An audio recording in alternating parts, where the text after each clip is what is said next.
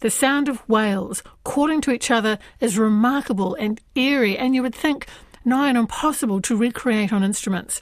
But Pulitzer Prize and Grammy Award winning composer George Crumb uses amplified flute, cello, and piano to take us underwater in his work Voice of the Whale. It requires several special techniques when it comes to playing the flute, including singing into the instrument while playing it at the same time.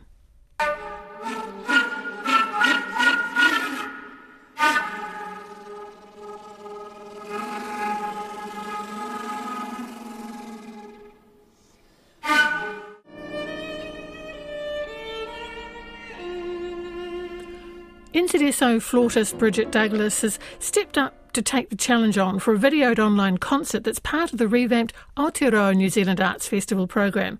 It's actually a work she knows well. George Crumb um, always challenges the performer in all of his works, particularly with his use of extended contemporary techniques. So rather than having us play our instruments in a traditional way, he gets us to incorporate these sort of extra musical elements and makes them sort of an integral part of his music. So, in this particular piece, which you'll notice for those that listen in, right at the very beginning, the flute player is asked to sing and play through the instrument at the same time. And it creates an incredibly sort of eerie and wild sound. It's supposed to, you know, as you can tell from, from the title, The Voice of the Whale, I'm actually the voice of the whale this recording, uh, this particular piece, you know, that we're playing in the festival, uh, was inspired by Crumb hearing a recording of the humpback whale. I'm thinking about 1969. So back then, this was these sort of um, marine biologists, you know, getting these incredible recordings of of humpback whales singing to each other under the ocean was quite a new phenomenon, and it really captured, you know, the imagination of of everyone, I think, and George Crumb saw this as an opportunity to, to write a piece that was inspired by these incredible sounds. It's quite a challenge. It's not just normal singing. You know, there's sort of screaming and um, uh, there's all, sort of, all sorts of shimmering effects as well, um, sort of tremolo things with harmonics and flutter tonguing, which is where you sort of roll your R's like, you know, while you're singing and playing. So there's a lot of information on the score to digest at once. Yeah. I heard that, that roll, that tongue rolling sound, and I thought, how the hell do you manage to do that? Some people can roll their R's very easily, you know, like I can, you know, it's just a for me, whereas other people, you know, struggle to roll, you know, roll their R's, but you can do it in an alternate way. You can do a guttural roll at the back of the throat, which is more like a sort of a, a kind of a gargle, that sort of sound. And it has a very pretty much the, the identical, you know, the same effect. So flutter tonguing can be achieved in two ways. And obviously, what's important as a flute player is to use our ear, our breath, and everything is backed up with a huge amount of air.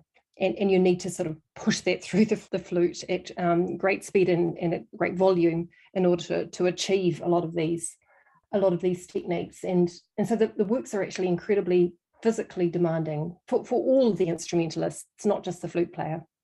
One of the other techniques that Crumb gets us to, to use, this is for both myself and the cellist, uh, is to whistle. It's incredibly challenging. So this is, you know, basically down the instruments. This is just pure whistling. And we're whistling to each other like echoes of whales under the sea.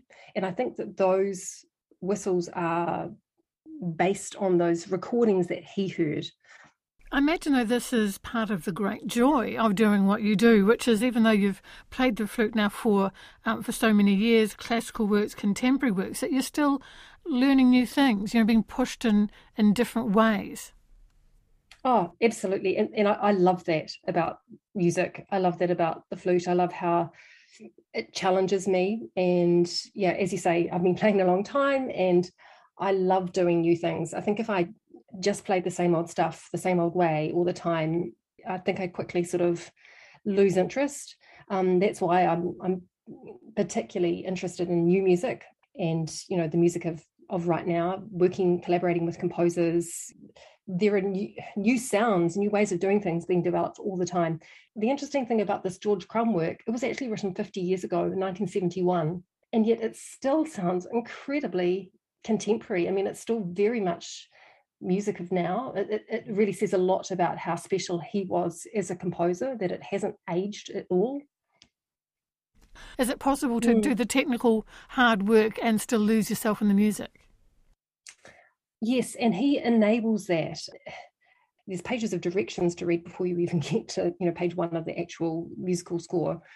And those directions include that the performers wear a half mask. I'm not talking a COVID style mask. I'm talking because that would be very difficult to play the flute with. Um, I'm talking a, a, half mask of the of the eyes, the upper face, and that is to symbolize the power of nature over over us as humans. Um, nature dehumanized. He wanted to get rid of that sort of the personality and character of individual performers on the stage, and that as a performer actually makes it easier for you to completely immerse yourself in his sound world. The other direction that he's uh, given is to dim the lights as much as possible and to use a blue lighting on the, on the performance and on the stage. So you actually create the effect of being under the sea, you know, the home of the whale. So it's a very all immersive experience for the audience, but also for the performer, which actually makes it, it does make it so much easier to really get inside the music and, and try and realize what it was that he was trying to achieve with this music. I wondered too, you mentioned he's quite specific in terms of staging. When you're working on a piece like this, Bridget, do you like to listen to other performances of this production, or or does there lie madness for you if you go down this yeah. route and, and that odious comparison thing? I mean, do, do you like to yeah. just read the score and create something yourselves and not worry too much about how others have interpreted the music? I do both. I think particularly um, because of where we live, being relatively isolated from the rest of the world musically, I find it really important to to tune in and, and hear what recent performances or, or older performances of this work sound like? And even just from a practical point of view how do they manage the staging? How do they manage the technical elements you know the directions? You know it, it's quite it's quite helpful to see how other people manage these very specific things that he's asked for. And i do use that to sort of help inspire and, and inform my own decisions my own decision making around how i am going to play it um, you hear things you like, you hear things you don't like. You incorporate incorporate that into your own vision of the work. It's a work that I played for the first time when I was studying in New York 25 years ago, and then I played it subsequently on other occasions since then. So it's a work that I've lived with for a long time. And when you come back to a, a much loved work, you know, a work that's really special to you, it does grow and evolve each time when your understanding of it becomes deeper and so I think that as well, in a way, just in, in, playing with different performers each time. So each of the times I've performed this work has been with a completely new trio. So that also you you feed off each other. You know, each performer brings something special and unique to the work. I was thinking too, our relationship with whales here in Aotearoa, New Zealand, you know, and it's a it's a troubled relationship we've had, you know, almost killed them off. And then the last mm. decades have been protecting them even as a as a tourism attraction, you know, with the whales. We we do have a strong connection being an island nation. Absolutely. And I think with this work being 51 years old and yet still being so completely relevant today, that those issues that they'd really only sort of maybe more recently discovered back in the 60s and 70s about how badly the whale population, um, you know, the, the carnage that humans had wreaked on the on the oceans you know we're keenly aware of that today and still feeling the repercussions of that today very very much. Um, and you know our ecosystem is still incredibly fragile. And this is something that george crumb i think his connection with nature and and humans impact on the environment his sense of that was so you know absolutely on you know um, and, and, through it, it's not just represented in, in this work. It's i think all of his works have a real connection with you know nature and and and human impact and the consequences um, of us. So but yes you're right. There is definitely a very special connection as a new zealander you know having you know been whale watching on the kaikoura coast and and, and even just around where I live, you know, Wellington on the south coast, you know, walking along the bays and seeing the whales and the dolphins when you're lucky, you know, coming in. Um, it's it is something that is very special to to our place. This is an online concert, so it's been recorded. And I was just thinking you're describing so beautifully the staging, this very specific staging of it with the lighting and the masks. And that will be seen by people on their, their laptops or their TVs or their, or their other computers. But it is very going to be very different, isn't it, that it would have been mm-hmm. in a live performance in usual times. I mean, do you think it will be as, as powerful on the small or larger screen at home? I think it's still incredibly effective. I mean, the festival has, you know, really gone all out in terms of the production quality and the recording quality. I was actually watching it online last night with my husband, who hadn't, who's not a musician and didn't really know the work.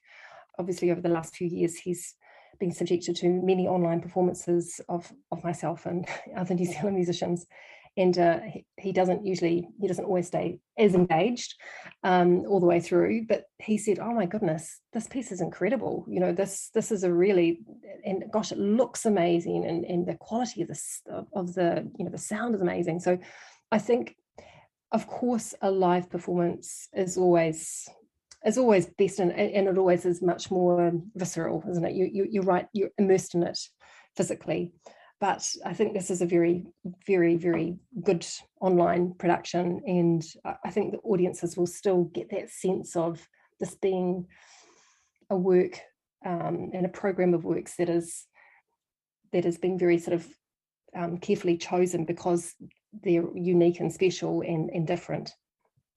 For the rest of 2022, things are so uncertain, of course, but what do you have planned?